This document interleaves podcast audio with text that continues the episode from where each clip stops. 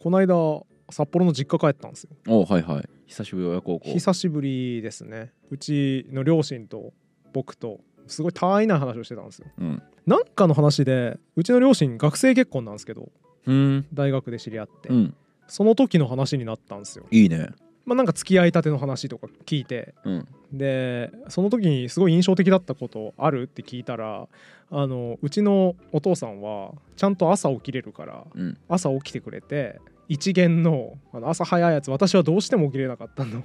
うちのうちのお母さんはどうも朝弱いらしくてですね、はいでうちの父親が朝起きれるから、うん代わりに行って、うん2人分の返事とか、うん2人分の出席シートと か女子の返事は厳しくないはいって言ったってことおそらく、 えおそらく「はい」とか言ってたんじゃないお父さんがうんうんはい」とか言ってなんかうまいことやってくれたらしくてですね、おーえー私一元多分2回ぐらいしか出たことないんだけど お母さんそうお母さんがですね、お医者さんは朝早い日もあるんじゃなあいですか、のおー母さそうなんですよこれその辺の大学生になるともかく、うん、それで医者なんの怖いな ちんお母様ょっと大学の過程をちゃんと真面目にやって卒業してほしかったなってちょっと思ったんですけどうんうんまあでもそんなね、はい話をしてて親父もまあだからいやいやまあまあ俺どうせ出席するから2人分出した方が合理的だから真面目やねあのーそれで肩代わりしてあげたんだよねっつっててあなんかちょっといい話だなっうんうんて聞いたことなかったから、うん帰省してそういうちょっとエモい話が出てきて、はいはいいやいい話だなと思って聞いてたんですよでうちのお母さんがその後にですね言ったんですよいやーでもやっぱりな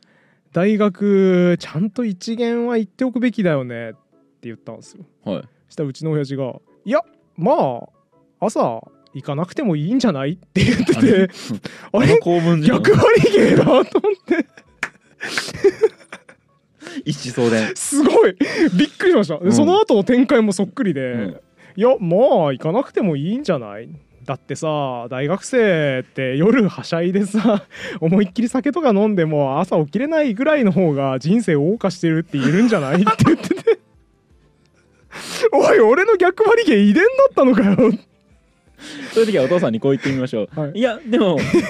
大学生は一元に出ないべきですよねこれいきましょういや絶対に一元に出るべき ですなぜなら医者なんてのは人の命を預かる仕事なわけですからサボって適当に知見を得ようなんてのはダメなんですよちゃんときっちりま勉強しなきゃいけないですから論外ですってなってると思いううんでならないならない 親父カメラ回ってないからあそっかそっならかないんですけどすごいねすっだっごてあいれでしょね堀本さんのお父さんってゆる言語クラジオあんま見てないんで見してょない見てないそうだからこれこの構文知らないのよい、うん、でも でも自然とだからそこんなにそのうおーってなってないのよ、うんあの発流暢狂にねみたいな、はいバーって喋ってないんだけど、い、やーまあでもいいんじゃない 朝起きなくてみたいな 柔らか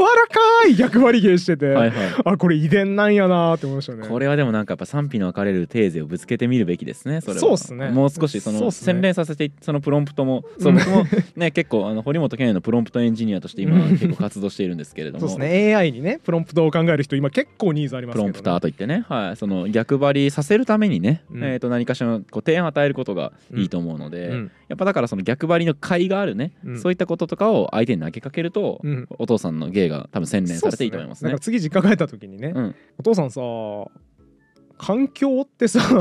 破壊しない方がいいですよねって言ってみるかって言ってみようかねちょっと上級コース だね、それはちょっと。ここれはむずい、ね、上級コースだね。これ無理ですかねこ最れじ初ゃはないかそうもうちょあいのジャブジャブから言った方がいいです、ね、そうだね、だから、どちらに行っても逆張りっぽくなるような命題とかだとあー逆張り芸っぽい構文出しやすそうくだて、ね例えば夫婦生活でなんだかんだ重要になるのって愛なのかなとかうんうんん例えばこういうふうに聞くと、はいはいはいはいどっちに転んでも理由を喋りたいだろうし確か多に分どふわふわしてるやつは嫌って、うん逆説から入る人は多分嫌って言言いいたくたくななるるでしょうねからこういうテーゼからぶつけてみはていいいはいかもしれはないいですはいね。あちょっと次帰省した時試してみますうんわ、そうですねあと帰省シリーズねもう一個あってさはい、小樽水族館うん、っていうね、うん北海道の有名な水族館があるん北ですよ海道いっぱいあっていいですね旭山動物そうで園すだろねうね動物園とか水族館とかいっぱいありますね、うんそれのイルカショーを見に行ったんですよはいエンターテイナーとしてうん見習うべきだなって思った、うんすっごい憧れのいい動きがあったんで、うんそれシェアしようと思いますお父さんの動きですあかお父さんのじゃないですあ お父さんがイルカと一緒違う違う違うにシャーみたいなうちのいや親父見ろー うちの親父60いくつやそうそうあでもそれやってたらエンターテイナーだね俺はそう思いましたよなんか飼育員さんに急に混じってイルカのなんか芸やらせるとかそうだねだからあれだよねイルカに乗りなが ら客でもイルカには積極的に乗っていくべきですっていうなぜなら客でいるよりもちゃんとこうやって積極的に参加した方が楽しめるから ですイルカにね乗りながらザーって逆割り冷やしながらイルカに乗るうちの親父変なキャラあクターそんなお父さんががお医者さんもやられ違う違てう違るんだう違う違ううちの親父それじゃないんあで違すようんだはいはいいや全然ねその、うちの親父は出演はしてないんですけけど、ど、うんうんイルカショーのお兄さんっているじゃないですかはい、さあ何々してみましょうとか言ってさ、あのイルカジャンプさせたりさ、うん、あの人とさあの人たちなんかさ足でさ、うんイルカの口先みたいなとこにこう乗ってさうん、プールを一周するみたいなパフォーマンスするの分かるえ口先に乗るほどの口荷先重にイ乗ルカるって耐えあられる口んだ先に乗るは言い過ぎかえーっとえ立っイて乗ルっカてるってにこあそうイルカに乗っけてもらって多分だから全身は体出てないんだけど、とうんうん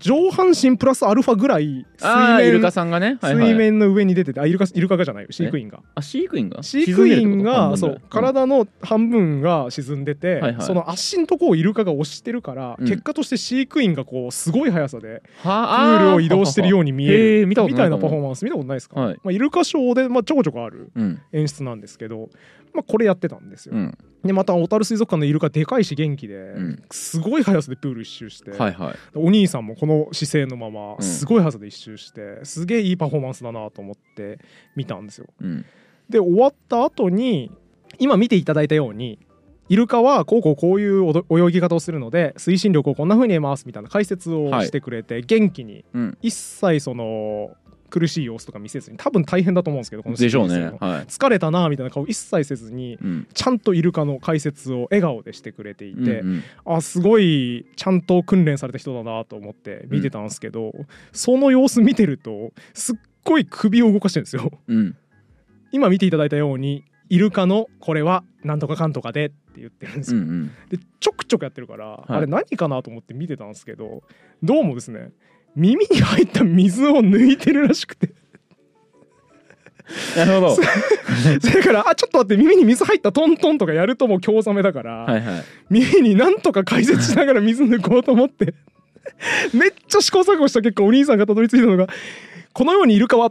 て 喋ってるア途ニ中マにパーフェクトヒューマンみたいな感 じでね高速で首を横に振るってはいいうはい技術をこの人見出したんだなと思ってすごい感心しでまもしたね本当にそのじゃあ例えばデートとかでさ、うん2人でさ飯とか行ってさ、うんその時に口に何かが挟まったんだけど、うん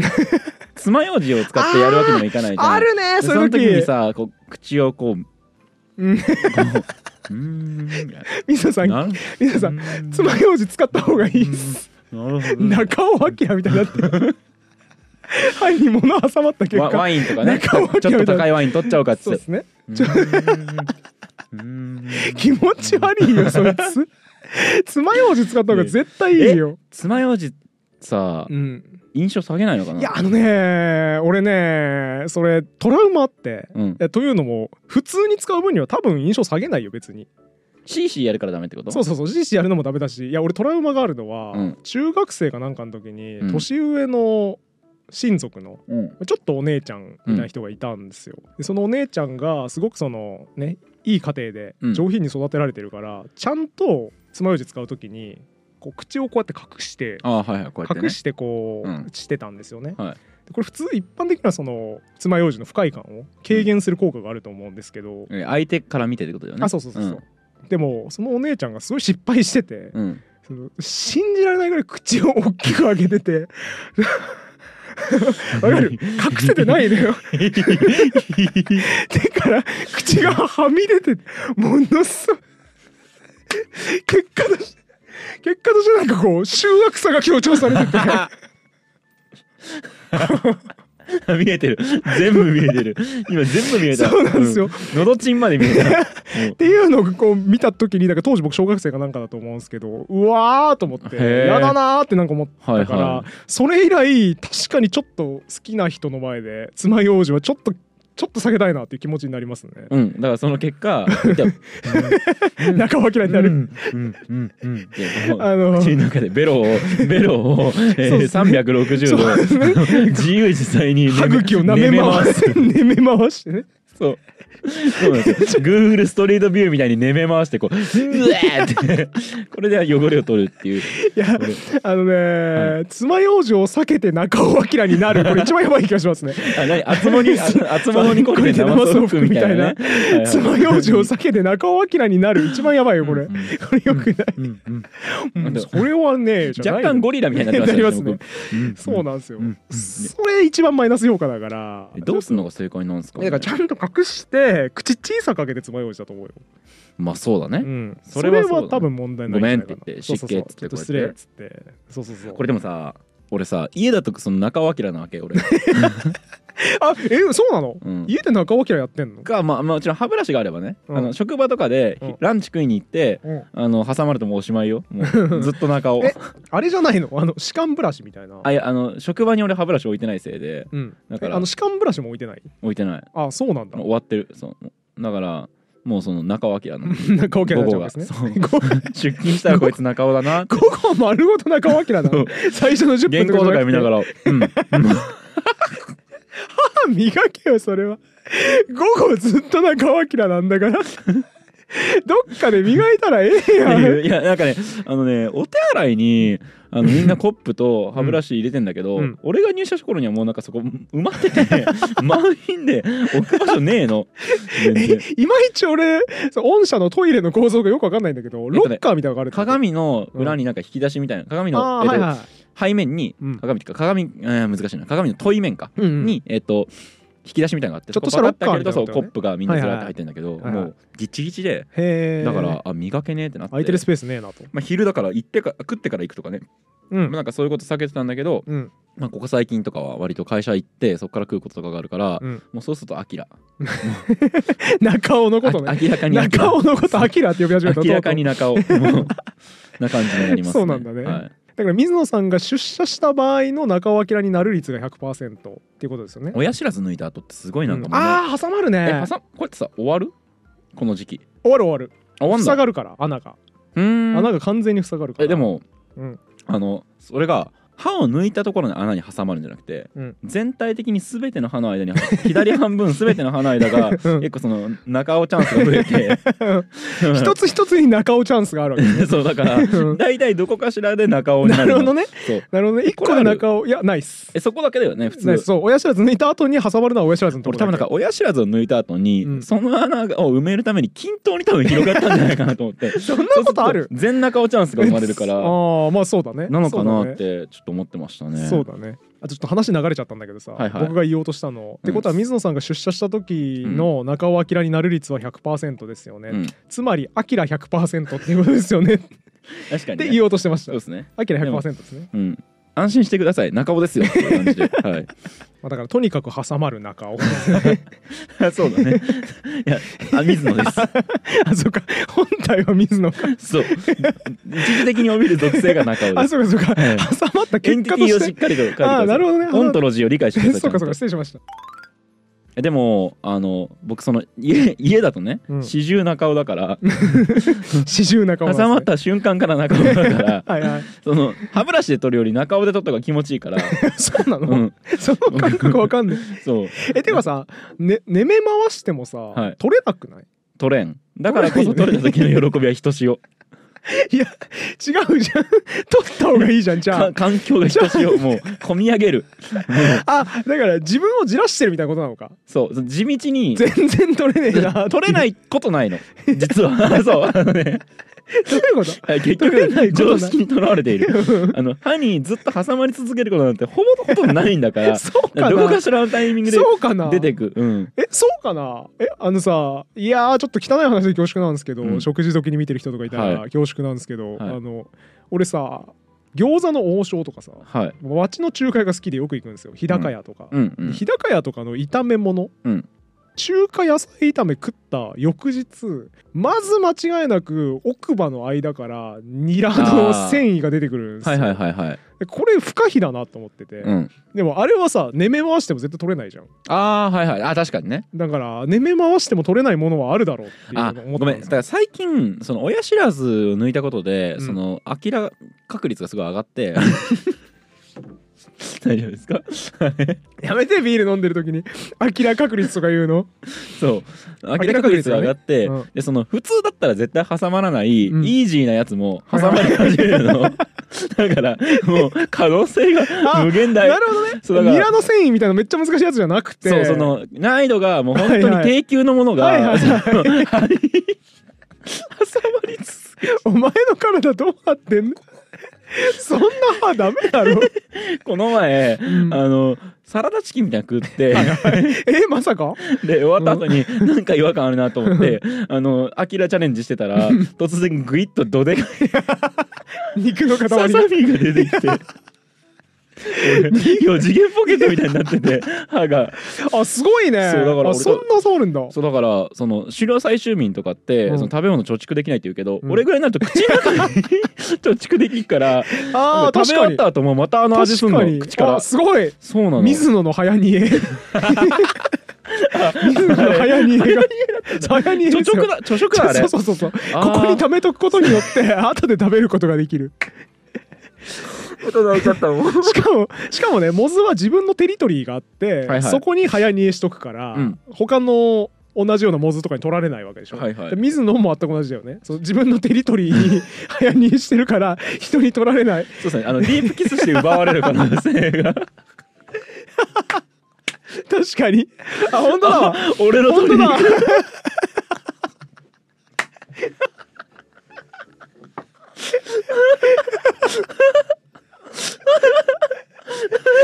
じゃあそれだってモテない要因違うのよ爪楊枝使ったらダメかなとかじゃないの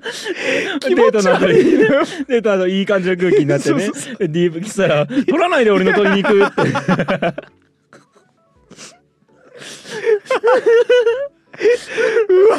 やだねそれチューした人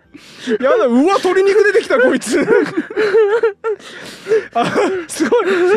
最高に効率よく人を引かせられますね まず鶏肉出てきた時点で終わりなのに その後に「取らないで俺の鶏肉」 怒り始め最悪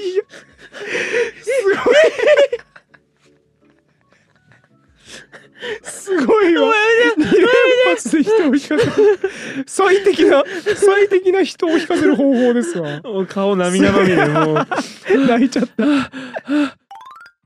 俺ゆる言語学ラジオでさうん、柿の種丸飲みする人大笑いしたけど さしたね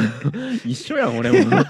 怪物やん俺も確かに本当だわ口太ものず中だにもん俺口の中にチキン貯蔵する人でもね見抜く方法あってモズ人モズの習性は中明なことだからあ見抜きやすいあそれ便利だねそうなあのさ寄生獣でさ漫はいは画い寄生獣でああの見抜くための方法髪の毛を切るとかでさ、うん髪の毛がちょっとうねうね動くはい寄生されている人間はっていうくだりあったけど、はいそれと全く同じで、うんモズ モズ人間は擬態してねうん社会に溶け込んでるからなかなか発見するの難しいんだけど中尾明をやっていることを見ればモズであることがわかるってことですねそうあだからああいつあいつモズだなってそうだ一緒にランチに行った後に終わった後に中尾明してるかどうかをそう確だ認ねすれば、それを確認して立ちどころにわかるモズ人間をあぶり出すことができるってそことうそうですまああるいはディープキスをしてみるですかねでもで取もらなそ いでれや俺るのと取りに行 くそうリスキーだよね鶏肉取らないでって怒られるリスクがあるからそそれう避けたいですそよねうしかもディープキスするときに口の中はあのねめ回す必要があるから 舌を絡ませるとかじゃダメですそうだったわ、そうだだってすぐ取れる場所に鶏肉ないもんねそう ねめ回さないとちょ取れないちょ貯食してるから 口の中の高床式倉庫とかに貯食してるからだからディープキスしながらちゃんと探し奥てにそうそうねそうめ回してあここだっつってそう奥歯とかをねめ回しねめて回してグイって取ったものがのみが言われる感じですねはい気持ち悪いよその話最悪食事時見てる人最悪だよ はあ俺多分こういう話するからね、うんモテないんでしょうねそうでしょうね、はい鶏肉が美味しくなくなるラジオですね完全にね、いやもうでも面白さ優先しちゃうんだよなあることないこと言っちゃうもんこんな流れいやあの嘘っすよあのほとんどの部分ねあ嘘っすか、うん嘘っすかいや本当の部分はそのモズ人間であることだから じゃあ本当なんだよどこが嘘だったの校内で著食するだけですからそれ以外の部分は全全部部嘘っ本す当だよよじゃあ今の感覚懐かしいわ何なんかさ昔さあの釣りってあったじゃないですか2チャンネルとかで、はいはいあの全部嘘でしたみたいな釣りでしたみたいうんうなん文化あったと思うんですけど、あれのね凄まじいやつでなんかその あのどこまでハードなものにおちんちんつけられるか対決みたいなスレがあって、はいはいでなんかめちゃめちゃおちんちんを唐辛子に突っ込んだりとかうわあ痛そうなんかだから2人が戦ってたんだよねずっとはいはいめちゃめちゃその1人が唐辛子につけたりとか、うんでもそうするともう1人は負けじとわさび塗ったりとかうわ痛そうなんかそういう対決をし死ぬてぞて、うんでめちゃくちゃ盛り上がってたんですよ、うんすげえみたいなどっちも頑張れみたいなめちゃくちゃ応援してたら最後に「釣りでした」って言い出してうん 「え何が 何がどう釣り?」ってなって、うんあの本人に聞いたらあの2人で戦ってたように見せて実はどっちも俺でした 何そのオチ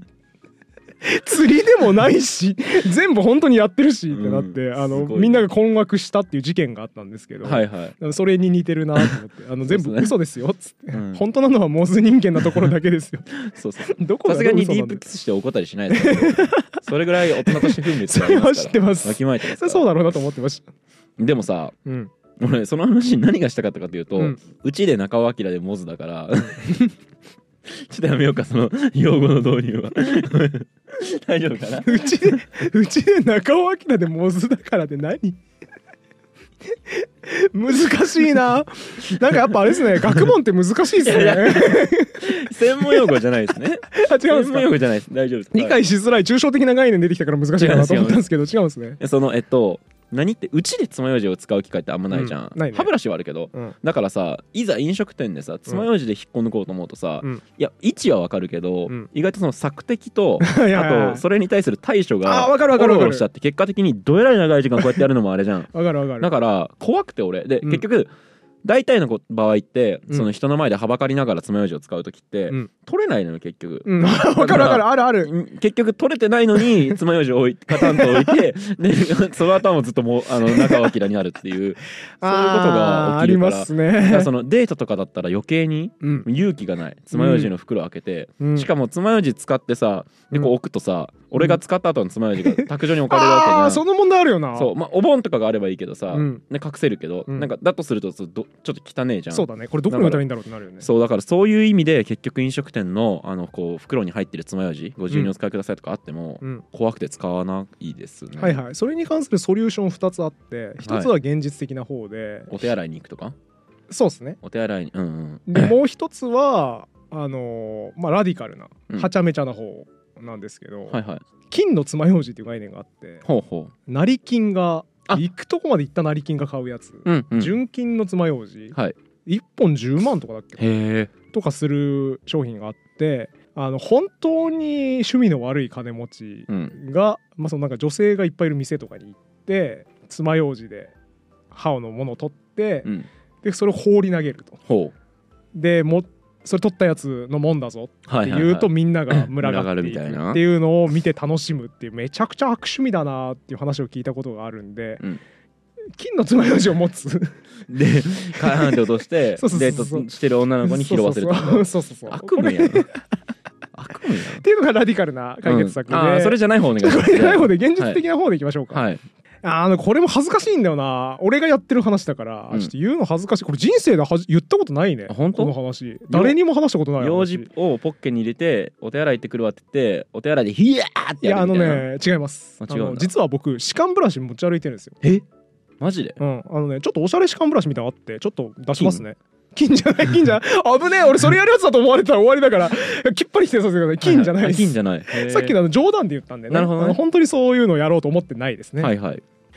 あごめんなさい代用品しかなかったですねあはのいはいこういうやつ、この歯医者でもらう、はいはいこれは普通の歯間ブラシ差し込むやつなんですけど、うんうんいつも割と持ち歩いてるのはあのロール式のやつではいメジャーみたいな感じで、うんぐるぐる巻きになってて、はいはいシャーって引っ張り出して、うんであの引っ張り出す口のとこにカットするための金属がついてるから、うんピッてそこで切ってセロテープみたいな感じあはいはいピーって引き出してピッて切ってその糸状のものをこうやってあはいはいはい使えるやつを持ち歩いててこれが結構取れるんですよ。へえ俺さあの歯間ブラシさうんいまだに違和感あるというか怖くてさうん歯医者さんでやられる時もすげえ怖くて家であんまやらないんだよねへえ嫌なんですね、うんもうだから歯ブラシでめちゃめちゃこうシャーって磨くはいはい 方に特化させてだからやっぱあれですよね自分の主観を自分のテリトリーだと思ってるから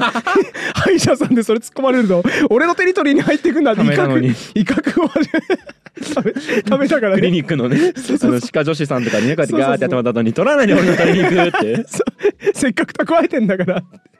ってなるから苦手なんでしょうね歯医者が苦手な理由がそうなんですよそそうういいううことところなんですそういうこと勝手に俺の取りに行く取る からそうだからねそう早逃げしたの にそ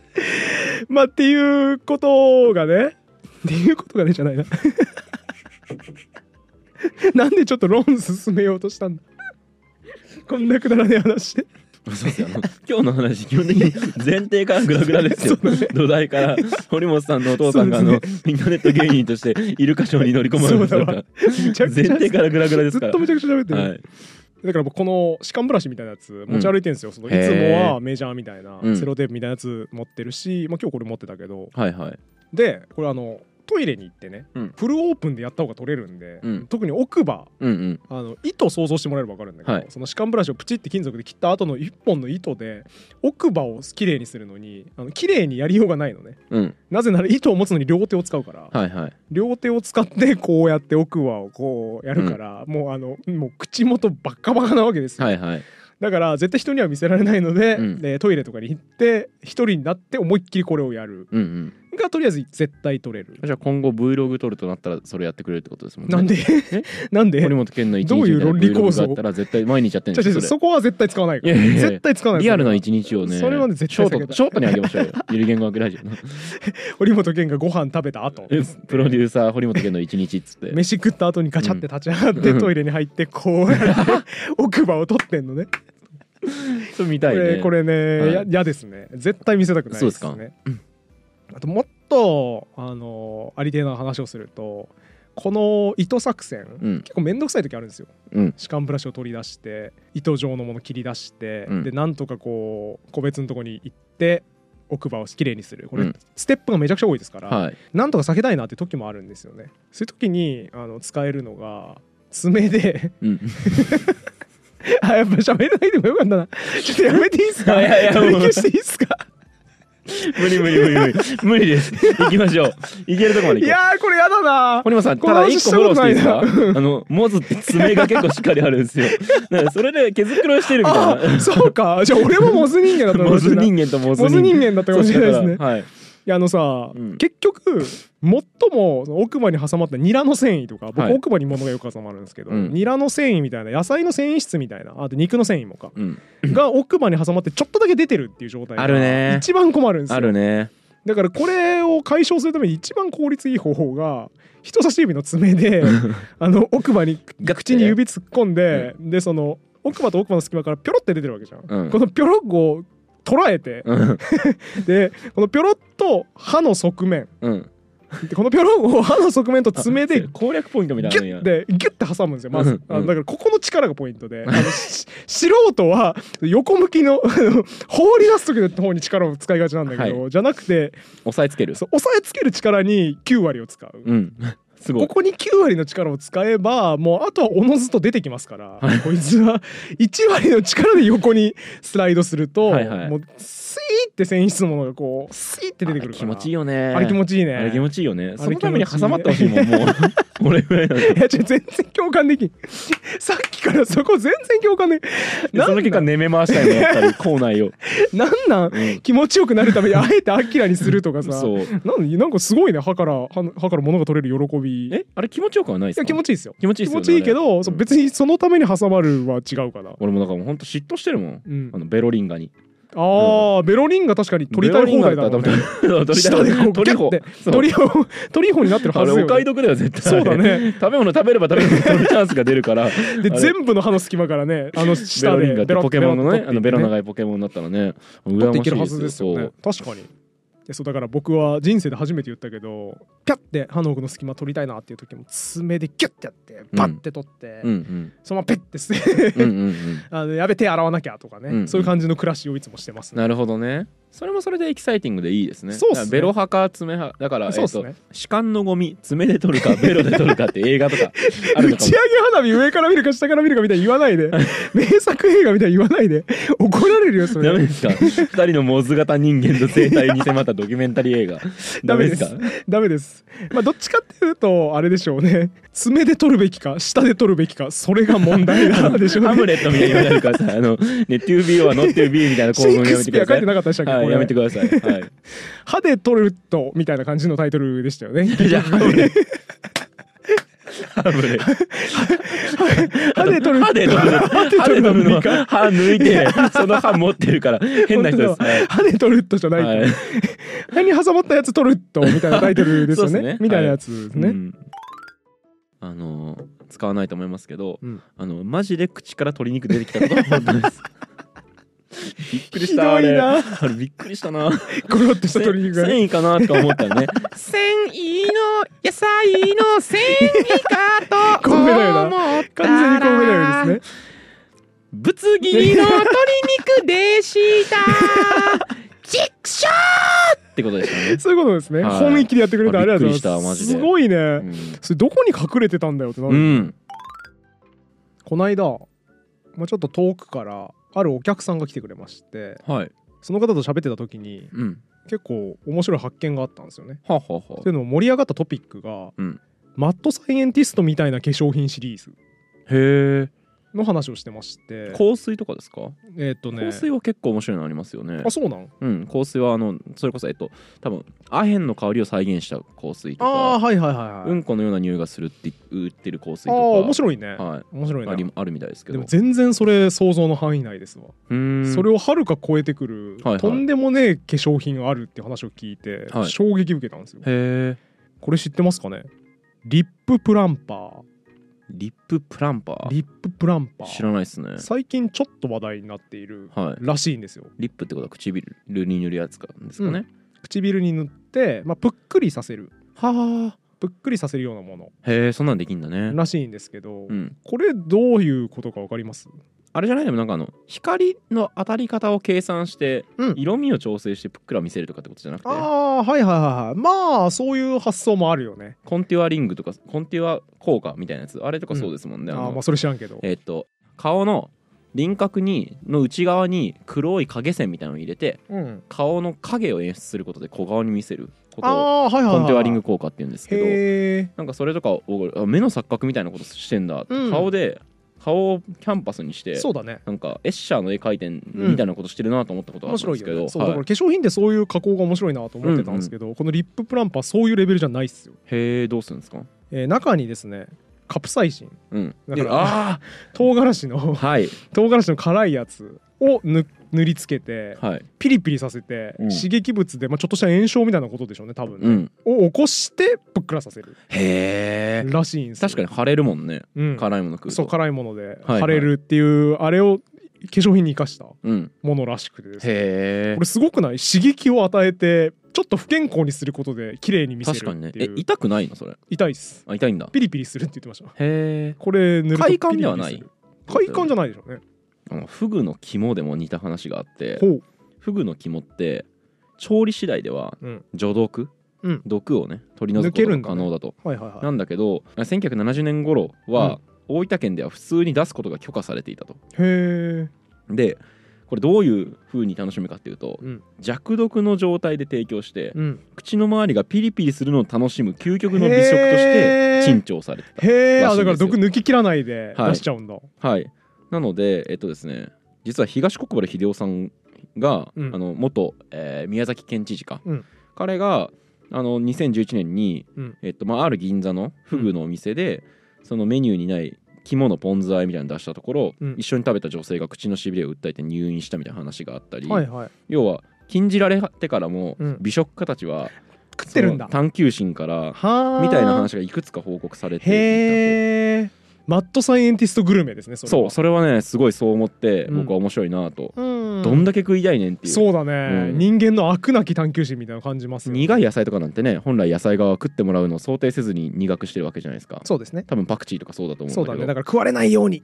美味しくなくなって食われないように進化するぞって頑張ってきた結果ですね、はい、の結果人が一周回って美味しく感じてることだと思うんですけどこの臭みがたまらんのだよなみそたいなう、ねフグの肝に関してもその極限ですよね、うん痛みまでいっちゃってるかそうだらしび、れ楽しんでるから口の、痛みも楽しんじゃうっていうことですね、うんだいぶだからド M 気質に近いのかもしれないねそうで究すよ極のねグルメは、うんだからさこのリッププランパープランパーの段階で俺そんなマッドサイエンティストが作った化粧品あるんすかと、うんやべえなって言ってたんですけど、うんその後でその場にいた人がさらにもっと上ありますよってへえ言い出して、はいはいそれがリップショットリップショットリップショットなんやそってれやつらしくてですね、うんこれねあの微小なトゲが え微小なトゲが入ってて、はいそれを唇に塗ることによっていっぱいプツプツって刺さって、え 刺さって、えー赤く綺麗に見ええるえ ええなんかねヒアルロン酸で作ったちっちゃいトゲみたいなやつらしいんですけど、うんうんうんそれをいっぱい刺すことでぷっくら綺麗に見せるえー唇を膨らませるらしいっす、マジですごくないこれへー来るとこまで来たなって感じしませんなんかさ俺実は恥ずかしながらさ、うんスキンケアというものを始めたの1年前ぐらいからなんですはいよ、はいはもう、うんそれまでちょっと驚かれるかもしれないけど俺乳液も化粧水も塗ってなかったんですよ、まあちなみに言うと僕もそうですねあそうなんだ僕も12年前じゃない多分やっぱそううんそうなんかそういうのやってなかったんですけど、うんその時に思ったのはうんこれ最初は1個塗ればいいと思っていた、うんそしたらなんか徐々にあもう1個塗らなきゃいけはないい,、はいあるあるある塗るやつ増えてくるのなんかそうで俺今うん化粧水塗った後にうん美容液を塗ってほうでその後に乳液を塗っおてんいのお前俺より先行ってんじゃねえかあずるいよじゃあ俺あのねあれなのよくれるのよああ友達の人子が化粧水す、化粧品すごい持ってて、がねでなんか無尽蔵にくれるから俺なんはかいはいいいものなのか悪いものなのかもよくわかんないしん肌に合うかもわからないけどとりあえずもらったもの使ってんう のんとりあえず塗ってるんですねあのそう水野さん前くれたもんねあそうなんか男男性用化粧品もらって余ってるからあげるよっつそうっそうそうてくれたよないうで俺あとあれよ髪もよ、うん髪も風呂から上がった後に、うんヘアマスクみたいな、うんえなんえかそんなやってんのそんなんまず塗るじゃんああああでしかもそれ面白いのが3分後とかに、うんあの洗い流すのめんどくさえでえ洗い流してうん髪乾かした後にうん髪の保湿のなんかあのやつ塗ってんのえ別のやつ塗ってんのそうえお前俺より12何回ぐらい先行ってるじ ゃんずるマジそうでだからなんぼやんねんって思ってマジでその時に思ったのは、うんこれ大事にしてる人ってもっと上行ってるだろうな言とってるだろうね当たり前だけど多分俺らってうん美容偏差値45ぐらいなのぐらいでしょょうねだからもっとやってる人いると思うんだけど、うんそれさそんな無茶したらさうん唇は台無しになってないの唇ケアみたいなさうん俺唇はリップクリームしか塗らないけどうんなんか無意味にならないそんな無茶したらあだから無茶した分取り戻そうとして直してんじゃない ーすごいよだから美容は戦い戦いですよねそのなんかもうボロボロになった後になんとかそれを帳尻合わせるように回復させるみたいなだから大谷翔平が酸素カプセルで寝るみたいな状態だよねあーもうそこまでやるかみたいな、ね、めちゃくちゃ最初酷使して日中酷使してそれを取り戻すために最高の休息を取るみたいなは感いじじゃないですか、はいだから美容品の歴史面白そうかもね面白い調べたらねこれやりたいかもしれないですそういうね本とかね多分古代は古代で綺麗に見せるために王がなんかすごいことしてたりとかとかあったでしょうね顔に毒塗るみたいなななあるんじゃないえっとねこれその話もこの流れで出てなんかあやっぱ水銀がおしろいに使われていたあそうだそれ聞いたことあるわらしいっすはいはいだから水銀は結構おしろいとして役に立つから、いはい結構原料に使われてたらしいですね、うんうんとかねあの話ありましたよねヒ素を取ってると美白になるから、うんうんび美白製品としてヒ素が結構売られてたってへえいう話もありますよねえ、当然死にますよね死にます人なんか死に飲んまだらすだから命を縮めて美しくなっているロックリーみたいな感じですよねあーナルトに出てくる、あれえっと太宰の、うん、えー死因って病気何の病気でしたっけえっといや太宰は心中でしょあの自殺でしょいやんああごめん芥川かじゃあ、いや、えっと芥川は自殺ですね将来に対する漠然とした不安それは芥川が芥川えうん太宰はさ病死じゃなかったっけあれ太宰って心中失敗したんだっけなんかね太宰が心中2回失敗したことはなんとなく覚えてる2回何回か失敗したことは覚えてるんだけどあ太宰ごめんいや心中したわえっと、そうだよ誰ねだっけなえっとねある文豪がうん病気になったんだけどえっとね、えっとねどうして もあある文豪がって言われた瞬間に「あエウレカクイズか?」っていやいやいやいビやクってなったんだけど。えっとだから肺炎みたいなうん何がしかの感染症で亡くなったんですけど、うんうんそれがね死に際にね顔がめちゃくちゃ白くなるの結核じゃないあ結核だそうなん結か前核水野さんそあの言った話かしてたよそうねか、そう結核でで亡美くしなくなるるとからちょっと流行ったってやつです流ね行ったとかそうあのそれ結核で亡くなる人のその死に際が美しいって言って話題になったっていう話が明治期にありましたね、だかだらからそういうことよね、命を縮めて美しさを得るみたいなアイテムってたまにあるよね、まあ、不思議じゃゃですよねだから痩せるっていう字だって本来は病だれで書くように、まあ、健康でないと思われていたと、うんうんだから同じようにその白くなるっていうことも基本的には不健康うんなものと結びつけられたはずなのに、そうだね現代ではそれがねえ優れているうんっていうふうに見なされるその美的な感覚の推移も面白いうん興味深いですよね。そうですねうん、だって白い人って青ざめてるのかなとかお腹痛いのかなとか、うんそういうふうに思っておおかしくないはずじゃないですそうかで。すねでもそれをね良しとしてきた歴史があります、うん不思議ですね。でこのリッププランパーとリップショットの話で大変盛り上がりまして、まあ、これで一応マッドサイエンティスト化粧品の話は終わりなんだけどもう商品名でそれを超えるやつありますよっていう話になって、うん、リップモンスターってのもあるらしいですへえ何すんのそれリッは。プモンスターはねなんかねもうまず俺前提知識がよくわかんないんだけどティントを超えてるらしいです、あーえっとティントはああれじゃテんィントキわラかるキラ光らせるやつじゃない唇をうん、なんかね唇にさ光沢みたいなの加えてキラキラ光らせるやつティントじゃなかったっけなんかね僕のメモだとうん落ちにくい唇の化粧品あっって書いてある、うんあ角質を染めるあ染じゃあめ違るうわ、うんだから口間違えて紅るわみたいなことでしょうねそうですねえっとこれただのさ、うん30手前のおっさん2人がティントっていう化 粧品のこと調べてさ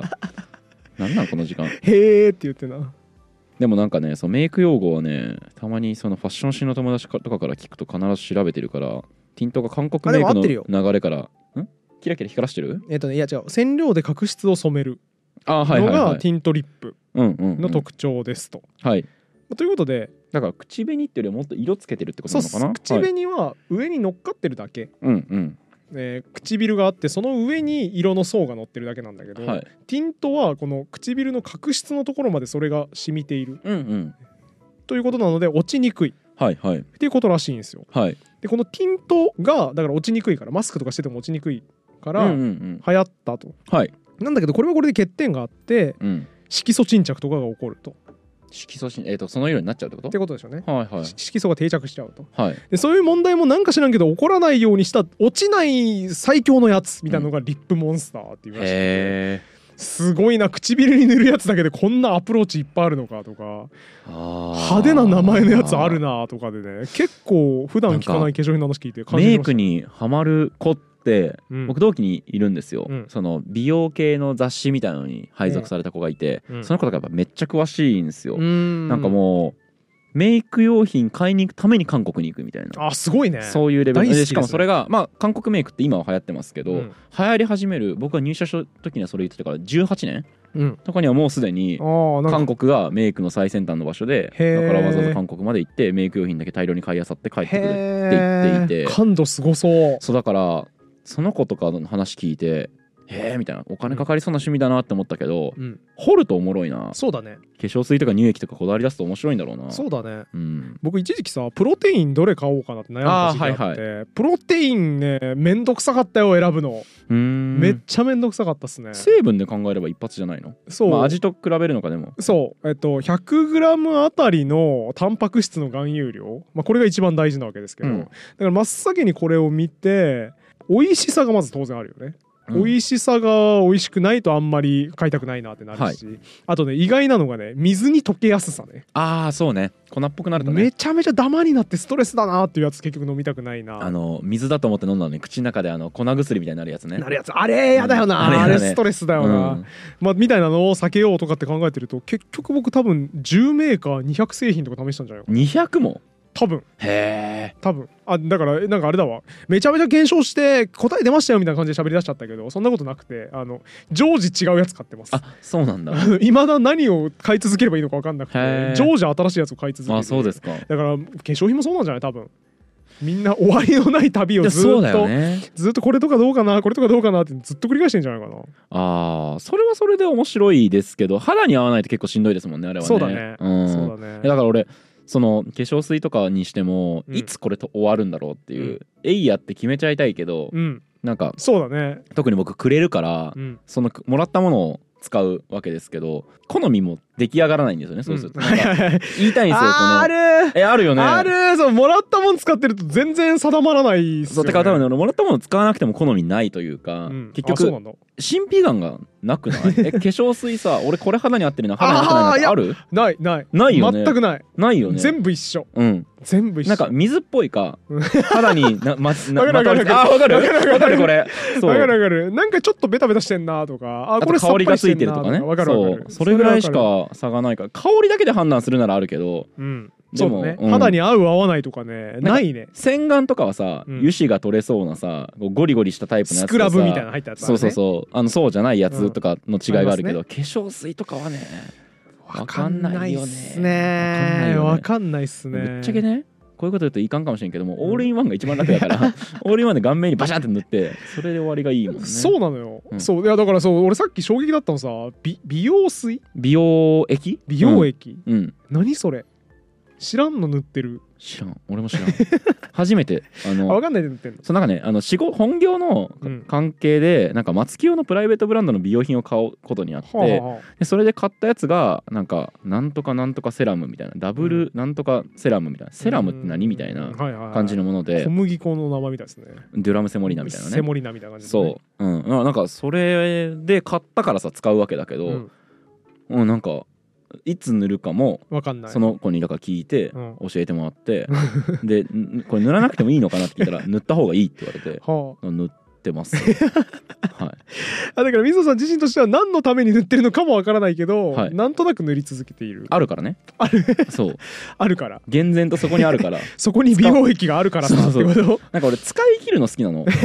俺使い切るの興奮する癖があって ちょっとわかるなえわわかるこれちょっとわかるちょっとわかる貧乏症だからちそょっれとわかるちょっとわかるえ僕だからいまだに実は鉛筆を使ってるんですよおおその理由はちっちゃい頃にあった鉛筆を使い切ってないからなんですよシシャーペンは使い切れな いから鉛筆の方が快感があるんですよなるほどなんか僕鉛筆を使い切るまでシャーペンに移らないっへてー中学生のぐらいの時に決めてはあはあその頃からずっと僕鉛筆だったんですよ筆え記がまだなくなってないのでまだなくなってないですえっ、とまあえ最近使う機会減ったからまあそうか昔は読書ノートとか書いてたからそれでガンガン減らしてたんですけど、うんあの自分のを使い切った後に、うん姉貴がすぐシャーペンに切り替えたから姉貴のやつがめっちゃあるんですよあーなるほどで姉貴のやつイラストみたいなのがついてて、うん女の子向けのイラストが書いてあって恥ずかしいから、うんはその完全にケースで隠しきれるまで家で使って、あはあで使いはあ隠せるようになってから学校とかに持って行ってたへかーら結構それで鉛筆使い切るでももうほぼ終わりあと多分はあ23本で終わる小学生の頃から始まった鉛筆使い切りゲームを今まだずっとやり続けてるあそうだから僕わけです中ね学校の頃に販売していたシャーシンがいまだに家にある、へそれは使ってないから、ーナノダイヤっていうユニのへええっと、写真なんですけどそれとかは使い切ってないのはシャーペンを使うのをやめたんですよ使い切れないから怖いななんかえなんか怖いねなんで えでも写真は使い切れるじゃんそうでもシャーペンは捨てれないじゃんまあそうかうんそうかでシャーペ ンはさ新商品も買いたくなっちゃうし、確かにうん、確かに最後まで使い切って捨かてさばたるっしていう感覚はないですそうねシャーえっと鉛筆はだから使い切ったら家からなくなるんだけど、うんシャーペンは使い切っても家からなくならなくて写真を買い続けてしまううからこれはなんかあんまり俺テンション上がらないなと思ってへえなんかしかも写真の場合って最後まで出し切れずになんか微妙に残った状態で捨ててるじゃんそうだねなんかあのロスもちょっと俺嫌でまあ鉛鉛筆筆もでもいや使い際まで行く俺はも極限まで使うってうこともう極まで行くよもうあの指が鉛筆自動削りにこうあの何 こう両手で掴みきれないぐらいでウィーンっていって戻せるか俺はみたいなマジでえこれ吸い込まれてそのまま戻ってこないんじゃないかぐらいまで行ってから 引き戻してそれを使ってあの丸くなってから捨ててますへえななんでそんなことすんのえ気持ちいい気かな持ちいいから、はいい、やじゃあ全然いや使い切るの気持ちよくないですかって言われた時分かる分かるって適当に返事しちゃった自分を今悔いたん だけど全然分からんわその気持ちはマジっすかいや僕もちょっと分かるのよ、はいそれはシャンプーとか使い切ってうん捨てんの好きなんですよ、あいいそうわかるわ かるでもそれわかるよそれは僕多分好きな理由はエントロピーが減るのが好きなんですようんなんか一個余計なものなくなったなってうんいうんう感覚が好きで、はいだからねシャンプーはそれほどでもなくて気持ちよさお菓子の箱、ああーはいはいなんかさゆっくり食べるタイプの和菓子とかあるじゃん羊羹とか、はいはいなんか多分3週間ぐらいかけて食っていいなみたいな、うんあの個包装タイプのとらやの羊羹とか、うんあれ一個ずつ食べていくとさ途中から箱に対して半分ぐらいしかうん羊羹わ入っかてるないわ状か態るわだかからるわかるうんで俺それ気持ち悪いのようんなんかそのここの体積分部屋が無駄に散らかってるなと思って、気持ち悪いなって思いながらだからそうなるとちょっと早めに食べきりたいうんんですよだから脳の中のリソース管理が洋館なるべく早めに食いたいモードになるんですよはいはいはだいからその毎朝ね僕はその食べたいお菓子をピックアップしてはいコーヒーと一緒に食べてるんだけどうんだからある日は洋館ある日はシュークリームある日はカステラみたいなうん部屋にストックされてるおやつの中からこう好きなように選んでいくんだけどやっぱ羊羹が箱の半分以下ぐらいになったらなるべく羊羹食おうってなって、うんなるべく早めに食ってでラスト1個とか2個になったらもうあのお菓子大量混ぜこぜボックスみたいなところに移してこの箱を捨てるんですけど、うん箱捨てると嬉しいのようんうんうんわかるわかるそれはああーこの分余計な部屋散らかってたのがなくなったっていみたいなーっていううね綺麗になったっていう喜びがあるから僕はめっちゃ気持ちよくて、うんそのシリーズで歯磨き粉とかも使い切って捨てるのうんいい気ね持ちいいなって思ってたんだけど、なんかでも俺その理屈だと鉛筆とかはある程度短くなったらもう捨てたいんですよ。うんうんうんだまっあて捨ててよかろうと思えるぐらいになるからそうもねう機能面もあんまり果たさなくなってきてるから、はい機能としてもいまいちになってきてるんだからこれ捨てると部屋のエントロピー減って嬉しいなってなるので極限まで鉛筆使うやつの気持ちは全然わからなくてあーマジですかなんかね鉛筆もそのだから極限まで使える補助具みたいなのがあーあるよ100均とかにあねってくっつけるやつね。そうまあ俺だから高校の時それ使ってたんですうよ、んだけど俺のやつなんか100均で買っお袋が買ってきたやつだから、うんあの力入れたらストンってね入っちゃうんですよ入っちゃうんです ねそ。したらそれ見かねてうん隣の席の女の子がくれてう「私使わないからいいよ」ってくれほうてほうほうあのそれを未だに使ってますだかす。いやー、ら、うん錆びてるちょっとけはあ。ど使ってま。 すねはあ。引いてる引い てるあれあ、じゃあじゃあいいんですよ。いい、うんん、いいんですけど、いやちょっとだから余計な情報がね入っちゃったね。うんあの高校の時に隣の女の子がくれたやつって言ったせいで、うんなんか高校の時に隣の女の子にもらった補助具を少しを大事に使い続けてるや つ気持ち悪いっていうすっごいね嫌な雑念が入ってしまった。 ちょっとその情報さえなければあーごめんなさいごめんなさいスムーズにいけたんですけど。隣の席の友達にもらいました、うんわ、はわいかりました。まあ、まはあいそれならいいかな。それならセーフかな。はい、っていうのがありましたし、うん。僕だからねノートも使い切るの好きで、うんああやってそう。で使い切るのが好きだとうん逆算し始めるんですよ、うん。使い切るのに早いノートが欲しくなるん ですよ本末転倒ですあいやね。でもただはいはい貧乏人だから新たに会話しない んですよその結果ほう。あの姉貴やおふくろとか親 父が書いた書きかけのノートを書きかけの部分をちぎり捨てて残りの部分を自分のノートとして 使うだから僕もちぎりストです国本さん と同じああそうですね、はいコンピューターサイエンスとはちぎることと見つけたりって僕は言ってましたけど 名言がね堀本家2023がありましたけどはいはいそうか水野さんもちぎりそうだったん僕でもすねそうノートをちぎるんですよほうほうただあのこれだけはちぎらないでくれって言って家の中で見つけたノートねいろいろありましたけど一個だけ家族にこれだけはちぎらないでくれっていうふうに頼まれたノートがありましてあのそれがですね親父がこそこそつけてたあのお小遣い帳 ではいはいはいそこパカって見るとあの500円拾ったとかはいあはのいパチンコ2万円負け た1万5千円、えー佐藤に借りたとかどうしようもねえなうカスみたいな家計簿が お見つか父さってんそうでそれもお父さん親父は隠してたんですよ頑張って、だけど僕が家中のノートを探すジョン・ハンターみたいになってたから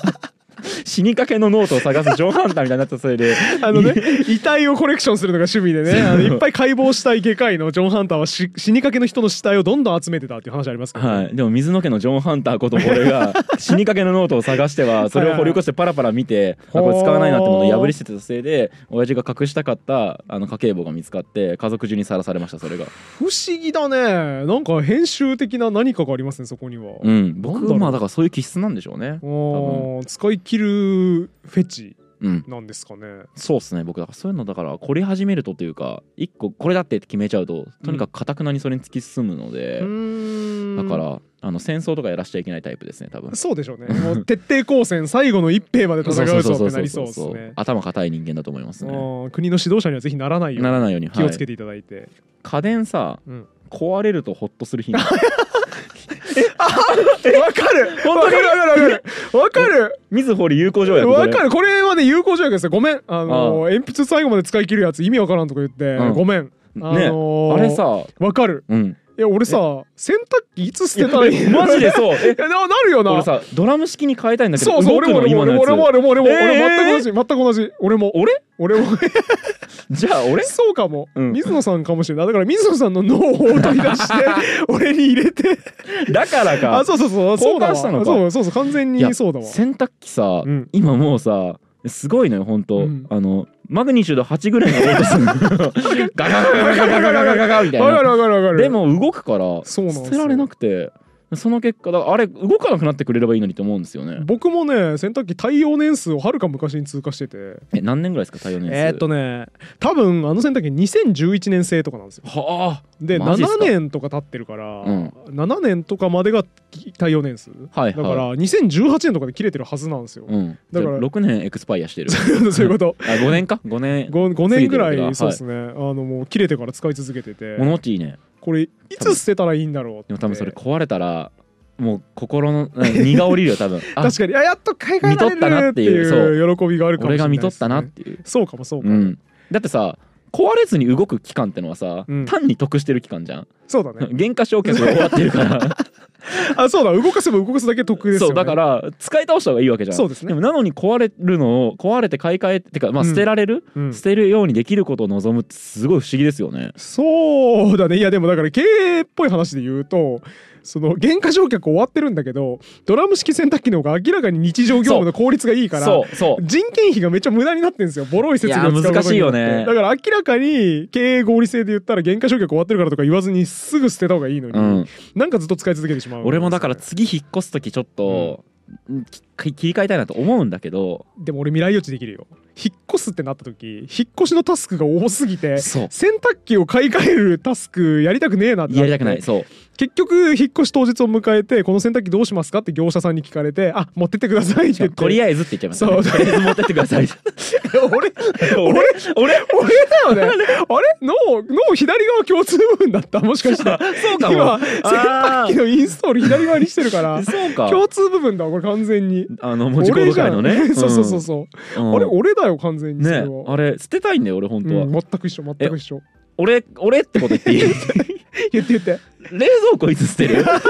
えそれもそううん、冷蔵庫もね捨てる機会ないあでも、うんでもあのねちょっとねこれはね特殊な事情があるというかえじゃあ俺じゃない話ちょっとね水野じゃない話み右脳の話じゃそあう右脳のちょっと共通じゃない話をすると、はいあの冷蔵庫捨て時は明確にあって、うんまあ、これね、まあ、誰でも多少はあると思うんですけど、うんうんあの千葉の山奥で村作りをするっていうライフイベントがあるじゃないですかイニシエーショ ンそうイニシエーションが日本でね大体男児が成人するために通る やつ現代日本の人大体ね、うん一定の年齢になった時にねうん25ぐらいですかね、はいはい大体千葉の山奥に引っ越して、 あの限界集落、はい、隣の民家まで徒歩2キロみたいなところに引っ越して、はいそこで生活を始めるってことすると思うんですようね。んでそこには基本的に電気が通ってないので、うん、家電を一回リセットしなきゃいけなくな るはいはい、なはりい、ますよね。えじゃあ自分が東京に上京してきて、うんここで一人暮らしをするぞって言って、うん東京の家に用に買った家電をそうこれを一回僕リセットしてるんですよ。へえ全捨て2012年そう2012年に僕上京したんですけど、うん2012年にいっぱい買ったんですよ家電、うんうん冷蔵庫とか、はい洗いるよ濯ね機とテレビかとかね電子レンジとかいろんなもん買ったのを2017年うん、大学卒業してからですもんねそうです、2017年に千葉の山奥に引っ越しますって言って電気ない環境になったから家電全部いらねえなと思って、うん家電全部捨てたんですよはい、じゃあ洗濯機捨てた経験あるんそう洗だ濯機その時に捨てたの洗濯機はね捨てましたその時にそっかえ、えっと、その時の住所はだから、うんその東京に本籍がなくてそうそうマジで千葉に移そっ住ちはの山奥に移だ住からした電気が通らないところが本籍ってこそうそとだうよそねうそうそうそうえぐいもねうだから居住の本拠がそこだら住所とかあんの住所はあるよへえ住所はある番地もちゃんとあんのそこ住所はあるけどめちゃくちゃシンプルな住所だったあ教えてくださいえあの言っていいなら教えてくだあさいそういや千葉県鴨川市16番地っていうめっちゃシンプルなえその広い指定で行けんだそうあへーでもだからあのこれもすごくてさ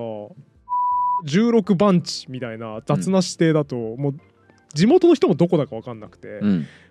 これ役所の住所マップにしか役所のその登記とかをしてるうん司ってる地図みたいなやつがあってそこには記載があるんですようんでもそれ以外のありとあらゆるところに何の記載もないから、はいはい、まずアマゾンとか一切届かないんですよああそうな Amazon んだとか郵便物が一切届かないそもそもへえ来てくれねえんだそう場所がわからないからそんな場所ない住所不在でよ帰ってくるみたいなそうはいはいそんな場所ないよってなるしでなんだったら役所とかに住民票を移しに行っても、うんそんな場所ないよって言われてへいやお前んとこだろっていう え、その登記を管理してるのもお前んとこなんだからあるだろ場所っって言ったらいや建物が建ってないからそんな場所は知らんとうん、建物が建ってない場所は登録されてないから住所地住居の場所として登録されてないから、そんな場所引っ越したいですって言われても困りますってなって俺一回住民票喪失しそうになったんです よ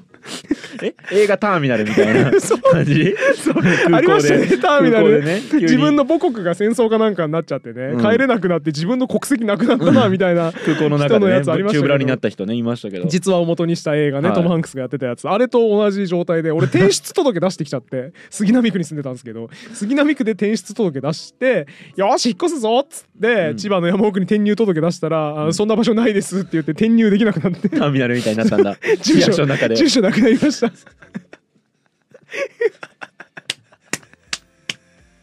一回住所なくなりましたね。いやすごい怖ねかったねあれ 一回住所なくなるの全てが届かないもんね 全てが全てが届かないっすねそうだよねですごかったよだからその後もさそのいや住民票移したいんですよっつったら「いやでも家ないと無理でしょ」っていうのを問答を延々繰り返して「うんいやでも僕ここに住むんですよ」うんって言ったら「えどうやって住むんですか?」って聞かれて「うんいやもう最初はテントでうん暮らしますと」うでんテントでしばらく暮らしながら木とか買ってきて、うん 家とか建ててあやばいやばいやばい役所の人にそれ話すのやばいそれやばい建ててゆくゆくはそういい感じのうん生活をしようと思ってますけど、まあ当面テントで住もうと思いますみたいなこと言ったんですよ。うんしたらテントテントテントに住民票はまあちそょうっなるよとな前例が分かんないっすねみたいになって、うんでも他に家はあるんですもんねって聞かれて、いやない ですいやここに住むその家がねそう そうそうそうマジで居住地ない人だと思われてるんだよ ねそういやでもあるんすよっていうだからここに住むんすよっていうのをずーっとやってたらうーんってなってなんかまた引っ込んでっててかなんかだからこの時点でもう何回も引っ込んだり出たりあのそれって一日の中でやって繰るり返しんですよそう一日の中で、はいはいちょっと上のものに確認してきますみたいなのを何回もやってて、うんでまたテント住むんですよって言ったら「うーん」っつって「ちょっと待ってくださいね」確認してきますって言って引っ込んでってで戻ってきて聞かれたのが「電気とか水道とかガスとかライフラインは引きますか?」って聞かれてほ「ん関係あるかなそれ?」と思いながら「うん引かないです」って答えたんですよ。う え いや電気は太陽光発電で事足りるし、あはいはい水道は川流れてるし水が流れてるもうそれでいいじゃないですか、うんガスなんていらないですねす火ごいなお前竹とか木とか燃やせばいいわけですから、うんそれでいいですよねっていうことを言ったらすごい絶望的な顔になって、うんそうですかって言っいやて。せめ てね引きますって言ってくれればそうねなんかね多分引きますって言ってくれればいけたっぽいんですよ聞どうくやたらめに住所みたいなねわかんなそいうそうそうそうえだからっていうかなんかねあの多分後から調べた憶測混じりですけどどうも居住の本拠とみなされる場所にしか住民票って置いちゃいけないらしいんですようんで居住の本拠とみなされるだからメインとして私がここに住んでいますっていうためには、まあ、当然家があってほしいし、うんライフラインがあって、うんそこで生活してることが証明できる、うん電気が回ってるとかっていうことがあれば、はいはい住居地としてまあ認められやすくな居住る実態があるとはいだからそれをこのなんなんだかわからんやつがよ、うんこのテントテントに住みますみたいなこと言い出したアンポンタンが、うん住民票ここに置いてくれっつってでライフライン引きますかって一縷の望みをかけて聞いたものもいや引かないですって即答で打ち砕かれて、うんうん多分市役所のお姉さんはすごくがっかりしたと思うんですけど、まあだからうまいこと言ってくれましたよねそのうん、ライフラインは引きますよねって聞いたんだけど、目の前にいるのが逆ブレ親父の元に生まれた逆張り子供 だそかうならん。ですよいや引かないですなぜならってなったわけでしょそうでだかすら逆だよねライフラインなんてまさか引かないですよねが正解だよねあーそうだライフラインを引くに決まってるじゃない ですかライフのラインですよ生命線なんだからそれ引かないと死ぬでしょうわー逆だ よね逆張り小僧のねちょっとね市役所の気持ちをちょ人っと扱いがね分かってなかったっすそうだよね俺だったら絶対そうそうねそうそう思い通りに動かしたのにまあ、そうなんですよ、うんだからすごい嫌な顔して、ん絶望的な顔してまた確認してきますって言ってまた上の人に確認しに行ってまたすぐ待たされて、はいでまた戻ってきてあのー確認なんですけど引いていただくというわけにはいかないでしょうかって言われてで引かないですもう事足りるのね 天の弱 だもうじゃじゃ俺当初の予定を喋ってるだけだからそう聞かれたから返してるわけじゃなくてなるほどねはいそうするつもりだったから「いやいやだ電気引いたら面白くないんでソーラーパネルとかで生活するんで大丈夫っすよ」って言ったら「そうですか」っつってまた上のものに確認してきます無限の8回ぐらい行ってたんじゃないかな上の人に確認へーで最終的にあれでしたねあの誓約書みたいなの書かされましたね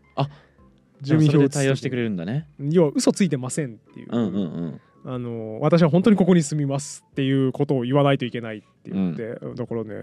転入届みたいなやつの欄外みたいなところに長々俺文章書いて、へえ私堀本健はそうあのこの場所に間違いなくまずはテントを建てて居住し ます、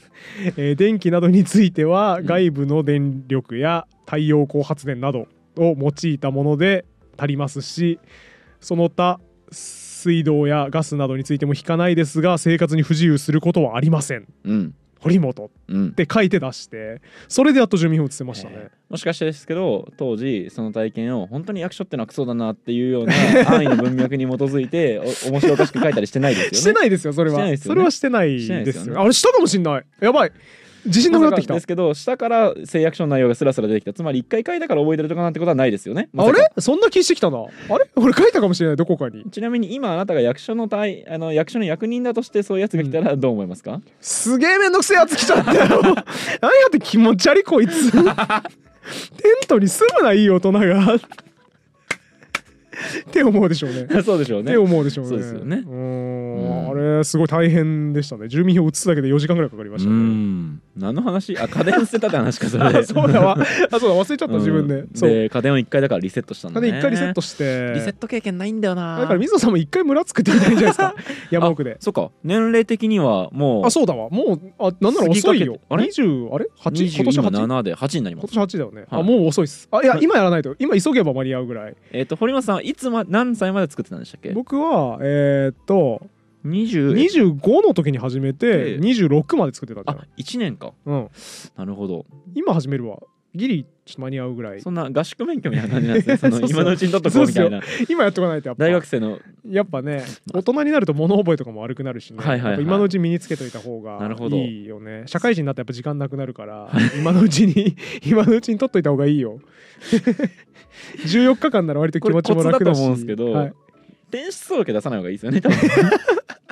あそうだね住所や違住うな民票なくしちゃ変う可能わっち性あゃうるかかららでも引っ越しはするから出さないとあれだもんねそうだね人住んでる場所に二重に住むことになっちゃうもんねそうだねあまずいねそうだね家賃だけ払い続ければいいのかだからそうだねそうだね元の家に住んでますって言えるんならそれが一番いでもい郵便物とかかもしれないですあのねやっぱ困りますね住民税とか払わなきゃいけないか困らりますね郵便物あでもね郵便物は住民票を移すよりかなり話が楽で住所の後ろに目印みたいなの書いてきゃいいよねうん、あっていうかあの郵便局の人に教えればいいんですよ。 ああ やばい一生役立たねえ話聞いてる今あのいや日本の郵便局本当に優秀でそのいや届けに来たんですけど あの電話かかってくん ですよ。でしょうねでしょうねあよのかったね電話だけでも持っといてそう電話なかったらもうマジで迷惑だよそう電話ないとやばい。あのうんだから郵便物にレターパックとかにね電話番号書くとかありますから、はい書いてある場合電話かかってくるんですよ。はいでなんかこの16番地って書いてあるんですけどこれどこですかねみたいな知らないし登録がないんですけどって言われるんで「あ今どの辺にいらっしゃいますか?」っつってあこうんこの辺です」って言ったら「あじゃあそこからこっちに何百メートル行ってもらって目印に何々がありますんでそこの角を右に曲がってもらえるとテントがありますんでそこに置いといてください」って言うとテントに置いとくんだ大体「テテント?」って言われ ますだからそうですよねあ そうですよみたいな当たり前当たり前ですけどみたいな感じで反応するのがコツ ですマジでこの村の話弱いわ本当に 無理やもんこんな下手に出ちゃうとね疑われちゃうんで犯罪者かなみたいなああそっかそっか逃げてる人かみたいなそうそうみたいな感じになったら困るんで「いやそうですけど」みたいな「あでそうですそうです」みたいな「それ僕の家なんで」み たいな「じゃあ当たり前ですけど」みたいな感じで言うと「あそうっすか」みたいになってテントの中に入れてくれるようになりますねはそれで大丈夫ですあなるほどね完璧ですいや勉強になりますねでこれを、えー各社にやる、えーだから大和とか佐川とかあ郵便局以外にもね そうそうそう配送会社さんにも、ね、情報共有されてないからそうかそうかそうか全員迷うからはいでしあかでもも大手のところいくつかだもんねうん、あそうそうそうそうだしあしかもヤマトの中でも情報共有されてないからああマジかよそうだからヤマトのお兄ちゃんとおじさんとみたいなそれぞれ 固有のキャラクターを設定して、はい全員に教え終わったら完璧完璧に快適な生 営活が業所内で共有してくれないんあだ、ね、無理です無理ですあーみんなそれぞれの脳の中のマップでやってるんで全員に教えてください仕上がるるまでに時間かかるねじゃあそうっすねんでも意外とねだから田舎だと配達員の数が少ないからああそっかそっか本当に各社3人とかで教えたら終了するから、はい割と10人ぐらい教えたら大体大こと足りますね。彼らも思ってるでしょうねうん、あいつ覚えさせてきたけどせめてさ3年とか5年とか住んでくれれ ばさよかったのにさなんだ確かにこの前いたら朽ち果ててんじゃないかって1年でいなくなってるじゃねえかって思ってるでしょうね、ん皆さんそうですねちなみにあれですよ車入ってこれないっていうことが自明なとこで僕らあの村づくりしてたんですよね、あのはい舗装されてる道が途中まであって途中からもうめちゃめちゃ急勾配の泥の道の先うわあ怖っだったので絶対車入れないんですよ、うんでだからドライバーはみんなこの辺かなって思いつつ怖いから電話をかけてくるんですよね、はでそんな彼らがかわいそうなのでその舗装された道のすぐ脇、うん我々の敷地のすぐ入るところにポスト立てといてあはいはいここに郵便物入れてくださいと全部ここに置いといていいですよっていうものを設置したんですよ、うんでもね1回だけだからみんな基本そこに置き配してくれるうんようになったんだけど、1回だけヤマトの多分代理で臨時でそこの配送に来た違う兄ちゃんですよね、はいルーティンじゃない兄ちゃんが配送になったことがあって、はいその人がねまたね向こうミスでポストに置き配すりゃいいとかってルールないからやっぱ家までちゃんと行かないといけないって思ってるから、あその泥の急勾配の道軽トラックみたいな軽バンみたいなやつで入ってきたんですよ、うんでもその道一回入ったらもう出れないんですよ あれあれ地獄と同じシステムだからもうもうもう嫌やこの村の話もう嫌やもうこいつ急勾配だし泥だからえ入ったらもう登れないん ですよー、えだ泥だから進まないってことそうそうそうそうギュイーンって空転しちゃっえてっとタイヤが、で U ターンができないとかじゃなくてあとかじゃなくてもう戻れないそんな場所に住むなお前考えろ危ねえだろ雨降ったら土いや砂その崩れと車でか入っ起きてるくるよようじゃないのよ、そのうん上に駐車場あるから、うんそこでみんな降りてもらって歩いてきてもらう想定の道なのよ、うんそこをその向こう水の兄ちゃんも入ってきちゃったんですよ、うだんからもう入ってきちゃったから、あって感じにそうあなっるよねてなってで一人でその荷物どっか置いて、うんでも脱出できないからギュイーンギュイーンってずっとずうっとなわっーててもうあかんよでかわいそうだからちょうど帰ってきた僕とその当時のスタッフとであの脱出を手伝ってね後ろからみんなで押しながら。えそれ何メーターぐらいあんの何メーターぐらいあいやでもね難所は難所は1箇所しかないんですよあそそうのなんそだの急勾配のところ、うんうんそこだけ越えればいけるから、はいだからまあ10メートルぐらいじゃないですかはあな何分ぐらい押してなんかし全部合わせて30分みたいな感じあだよねそうなんだあよかったねなんかレッカー移動みたいな感じじゃなくてよかったねそうそうそうその難所を越えるためレッカー移動ものレッカーじゃ入ったらレッカーじゃもう出れなくなるもんね あそうそうそそううかそうかそうそうだから救出に入ったやつがどんどん出られなくなっていくっていうあり地獄みたいなシステムだから 基本的にはね恐ろしいんでね、うんあのそうならないように手手で押して脱出するっていうことをやりましたねはい。ひでえ話だ。ひでえ話してるし、何の話だこれ本当。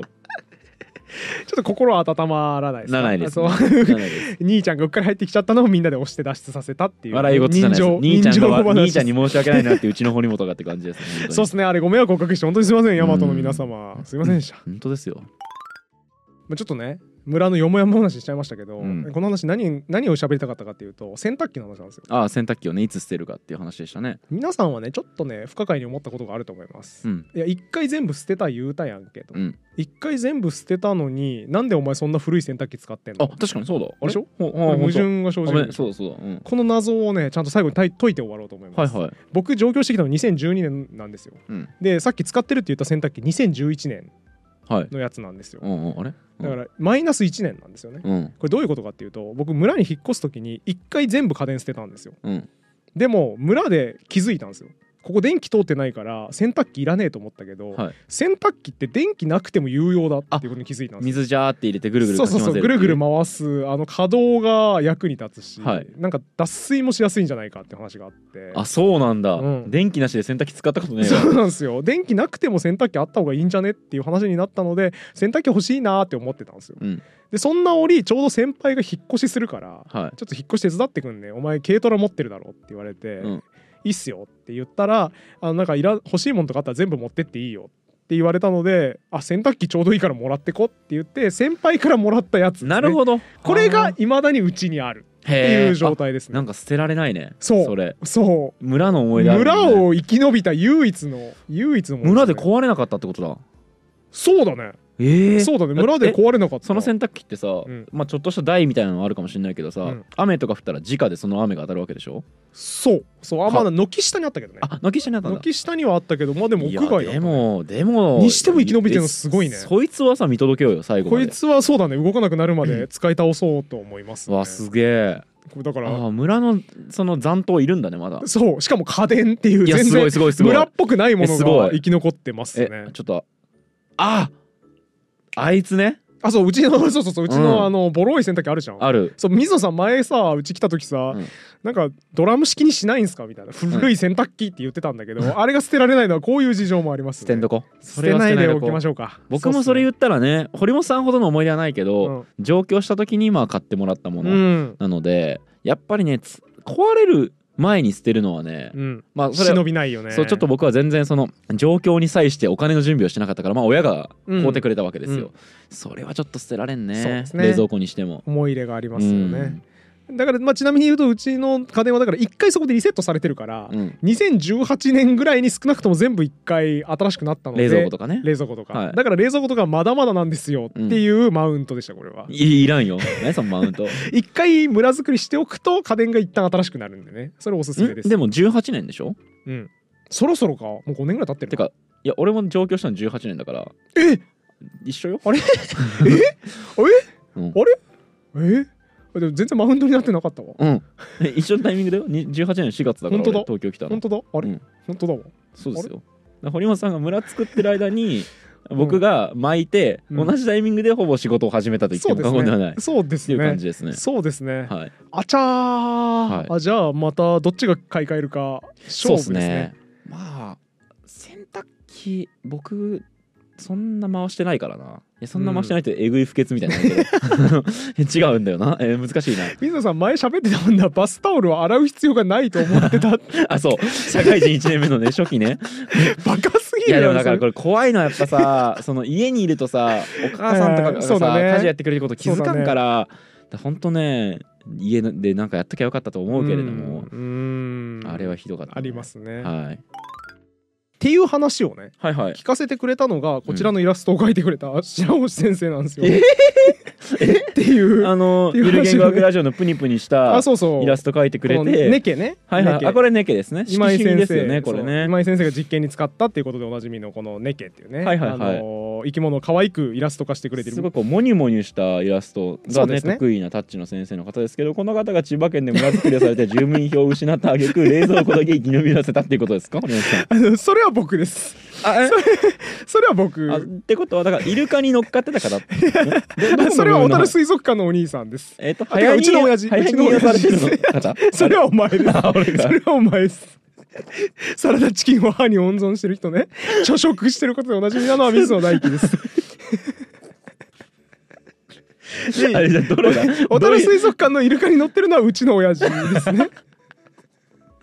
化け物しかいない登場人物化け物しかいないああそうなんだあ じゃああのえー、とだからそうなんですよあえー、とだからあれか、えー、アリ地獄 みたいなあのところにはまっちゃあったそう方そうそうそうもう脱出できなくくなっていた白星先生を兄ちゃんそうそうどそうですか兄ちゃん入ってきちゃったからその車の脱出を手伝って、うんその時の「ありがとうございました」っていう恩義でイラストをいっぱい描いてくれてるのが白星そうなん先だ生だから千葉県の配送スタッフをやられていたってこと違います違いますあの間違えました嘘嘘をつきましたあめちゃくちあゃはいめちゃくちどのゃ部分嘘の話をしていたってこあとですかのリッププランパーとかの話のところですそんな話ありましたっけ それ前回の話ですか私はじ ゃあ今回あったじゃんなんかリッププランパーがどうとかリップなんとかリップモンスターがどうとかみたいな話ああっりまたしじゃたんねありました化粧ね品の話が結構そのマットサイエンティスト化粧品みたいなの結構あって面白いんですよみたいな話を聞かせてくれたあそうな人んが白星面先生白です、いね、面白嗅覚強いですねそうで白星先生がおっしゃってたのが私絵を描くので、うん本当に絵を描くのと同じ感覚でメイク道具のことをあ調べて本当に顔を作るって絵を描くと一緒だなと思ってまあ、楽しんで言まうすよねあの女性であかあのちょっと顔お絵描きしてくるから待っててみたいなああそう言ういるねそういう友人達でいるけどはいはいそういう感じなんだ白星先生もその感じでイラストレーターなんでへえ面白描いてるらしいいだから絵描く才能あると化粧うまいのかなかもしんないね一じゃあ般にそういう傾向あ堀る本さんが化粧したらエンポリオイワンコフみたいにな りますかばあー確かに俺絵描けないからぐっちゃぐちゃの絵描くからね、うん相当なやつになるでしょだから目とか一個どっか行くでしょうね目どっか一個いった例えばじゃあどういうのかな 堀本さんが今見ずに根形を再現するとなったらどんな感じになるかとか書いてもらったりもできるってことですかああ書きましょうか、はい。じゃあということでね、もう今何分回ってるかも知らないんですけど、うんえー堀本画伯による、はいはいえー、ネケ、それチョケなし、ちょけなしでね、もういや本気で書くよ誠本気で実にだって失礼ですから。そうですよそう本当に白星先生がとね今井先生が一生懸命考えた。完璧なキャラデザしてくれましたいから、やね、可愛いな、モニュモニュしてて。なんすかねこのこの可愛さは。でどもうやっねて再現してんの？俺真面目に最近めっちゃネケ見る機会あったからはいはい。書けるよ多分うんうん。てかやっぱすごいねなんかこう。あここんなんこんなん色紙ねちょっと今映ってるかわかんないですけど画面に映しときますけどあおおいいぞいいぞいいぞ こう あれあれこうあれこうじゃなかったっけあれ堀本さんって 絵とか字書きながらずっとあれって言ってますよあれねこうじゃなかったっけそう手も生えてたんだよな確か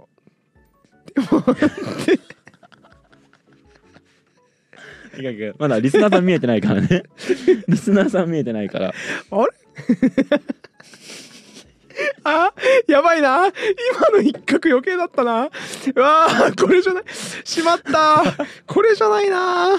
あー名前はこれジじゃなョいンソンです かジョンソンです、ね外、国人の方これはジョンソンですね できましたはいできましたこうです うわこうですはい今ね編集でこう今です多分画像が入っていますけれどね入もってます画像こうこうですねえマーク・ジョンソンさんいやーあのね良かったんですよ体描いてるとこまではすごいよかったえびっくりしたなんか途中までは結構良かったよね、うんあのなんかから顔とこのモフモフ描いて胴体描いてるくらいまでは、あいいぞいいやいすごぞっいてなったんだけど顔がなそうですねジョンソンになったんだよな 白羽先生こんな感じじゃないですよね堀本さんねそれわかりこまんすなよなねっちゃないのは分かります、えーもう一回正解見ますとこうですねうん、ああそれそれそれそ目れとさやっぱ花書いたダメよそれだわやっぱ りジョンソンになった段階でそうなのよいや俺悩みながらさあの一角描いちゃったんだけど、うんうん鼻がね敗因でしたね、はい、ここれんな感じでねこうリ良くなかリボっンたなのね尻尾についてだから尻尾もねこのおけつああおけつみたいじゃないですよこんな ここにリボンありましたそうそうそうねリボンをついてますあそうでしたねいや本当上手で可愛いいえーっと今だからこれラインスタンプになったんですよ、ね、そうなんですよ。はいそう、このつい最 近てかあの1個入れてほしかったなラインスタンプにダメだよ。 「こんにちは」とかこんなやついて。 「てかハローデア」とか言ってるネゲスタンプ入れられないですか今からあ、欧米のネケ。欧米から来たネケね。 「What's up」とか言っジ てョンソン。欧米から来たネネゲケ。マーク・ジョンソンだジュニアさんもう無理っす。もう発売しちゃってるんで。いやそうっすね出ちゃいまし無たね理っすもう間に合わないですけど。はあのーそうこれをね、あの、うんつい最近出たんですよね我は々い収録段階から見て一昨日かな、はい一昨日ネケスタンプ白星先生がもうこのネケうん今井先生のね実験笑うな笑うなはいはいはいゆる言語ラジオで赤ちゃん会で扱った今井先生の実験に出てきたこの架空の生物ネケ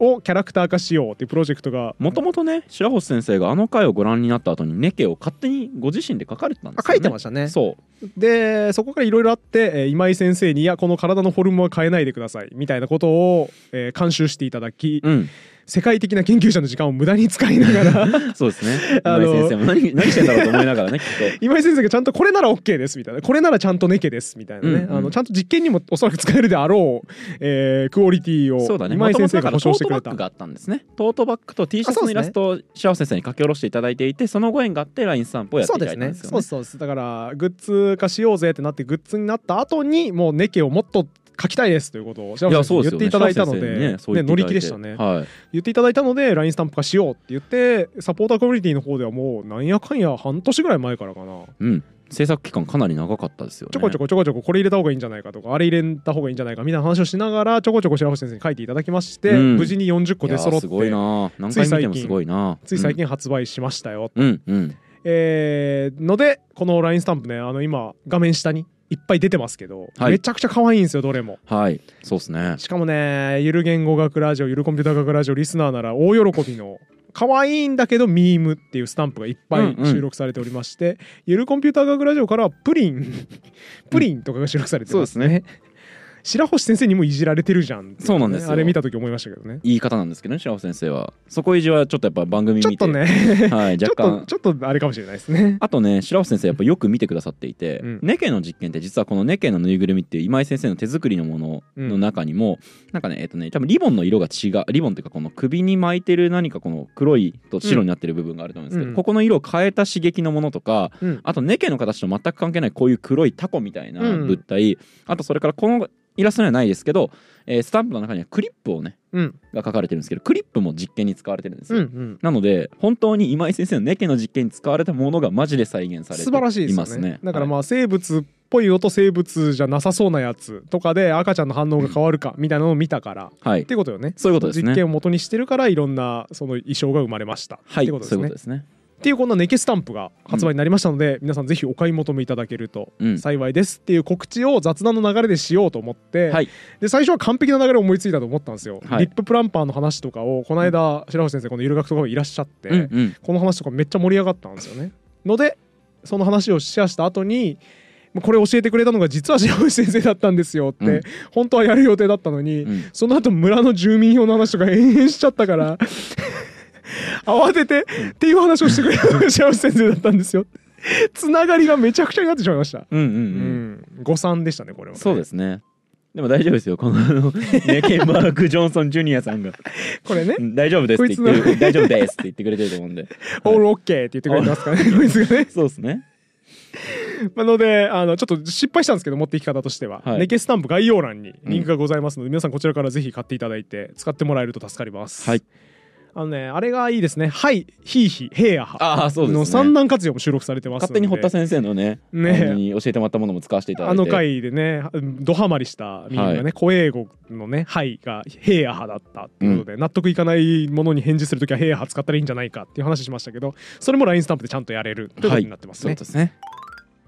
そんなわけで酒飲んで雑談してまいりましたが、え2時間ぐらいやってしま いました、ね、マジかえゆるコンピューター学ラジオの雑談会では当然最長だし最長ですね。なんならゆる言語学ラジオの回ってる時間でうーんも最高長田じゃ先ない生が来た時に2時間半ぶっ続けて撮ああーやりまっしたとか、たね。えー川原茂先生に講義してもらったものを除けばうん、最長じゃないですかおそらく最長、雑談会で言ったら、ね多分2時間はないよね1時間半ぐらいだよねうん、ないと思いますね。はいだからやってしまいました。 うんいやでも楽しかったそうっすね笑いすぎたそうっすね。最近本当な笑わしてもらってゆる言語学ラジオの収録するたびに明日になったら何も覚えてないけどね、これあそうですね。何も覚えてないもちろんいやもう忘れ始めてますもうすでに そうですね。リッププランパーの話忘れてましたもうんね。んはい もうこの雑談会ねあの編集された結果ね全然2時間ねえじゃねえかってなってるような気もするんであすあけどそうですねは気いもするんですけどまああの長尺でやってしまいましたので皆さん最後まで長々とお付き合いくださってありがとうございましいた。やーそうですねあの押村区は、うんえー最後まで聞いている人っていうのはゆる言語学ラジオゆるコンピューター学ラジオの相当のファンしかいないので、うんネケスタンパすでに買ってる買とってい思るわ可能れるって性が高いいうでとこすねろですね告知失敗しましたねはい、そうですね告知を2時間喋った後にしてはいけないって一つの大きな学びかもしれないです、ねこんなにね素晴らしい才能の方々が関わったものをね、うん宣伝するのにカス2人がねあの口の中に物が挟まったものを取るのが気持ちいいとかそういう話で使ってしまったんで最悪でした今井ね先生なんてねあの私あんまり実は LINE を使ったことがないからうん LINE スタンプは買えないんですけど嬉しいとか言って、ああそうなんだすごいコミットしてくださったのにもかかわらずねあの全然宣伝できてなかったですね、本当にねあの申し訳ないです本当にじくじたる思いですですねこれあのネケスタンプに収録されてあまあすそうなんですかそう、じくじたる思いですってやつもちゃんとネケが謝ってるやつ が収録されてますんで。俺もネケスタンプで言っていいですか、はい。 I'm sorry for everyone なかったよ。なかったよ。ネケマーク・ジョンソンそのこちらあののない、ないスタンプ捏造するのやめてください。第2弾えな俺の時計ナイスナイス40枚イラスト書き下ろしこれのやつ作るうんもう一個ぐらいなんかポージングとかできます余裕ですよ。イラストで余裕ですよ、そんなの。じゃあちょっと一個え生ーみじ出ゃしあなたんんだだろから。うまえっ、とじゃあえっ、と断るみたいなあじゃあかガーンみたいなやつああ、おいいっ願いすできよま。すかいいはっいすよ。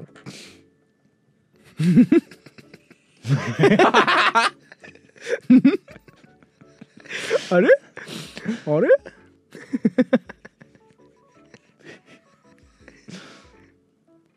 ちょっとまだ見んとこ まさか台無しにしてないよねできましたよ。はいできましたできましたこれです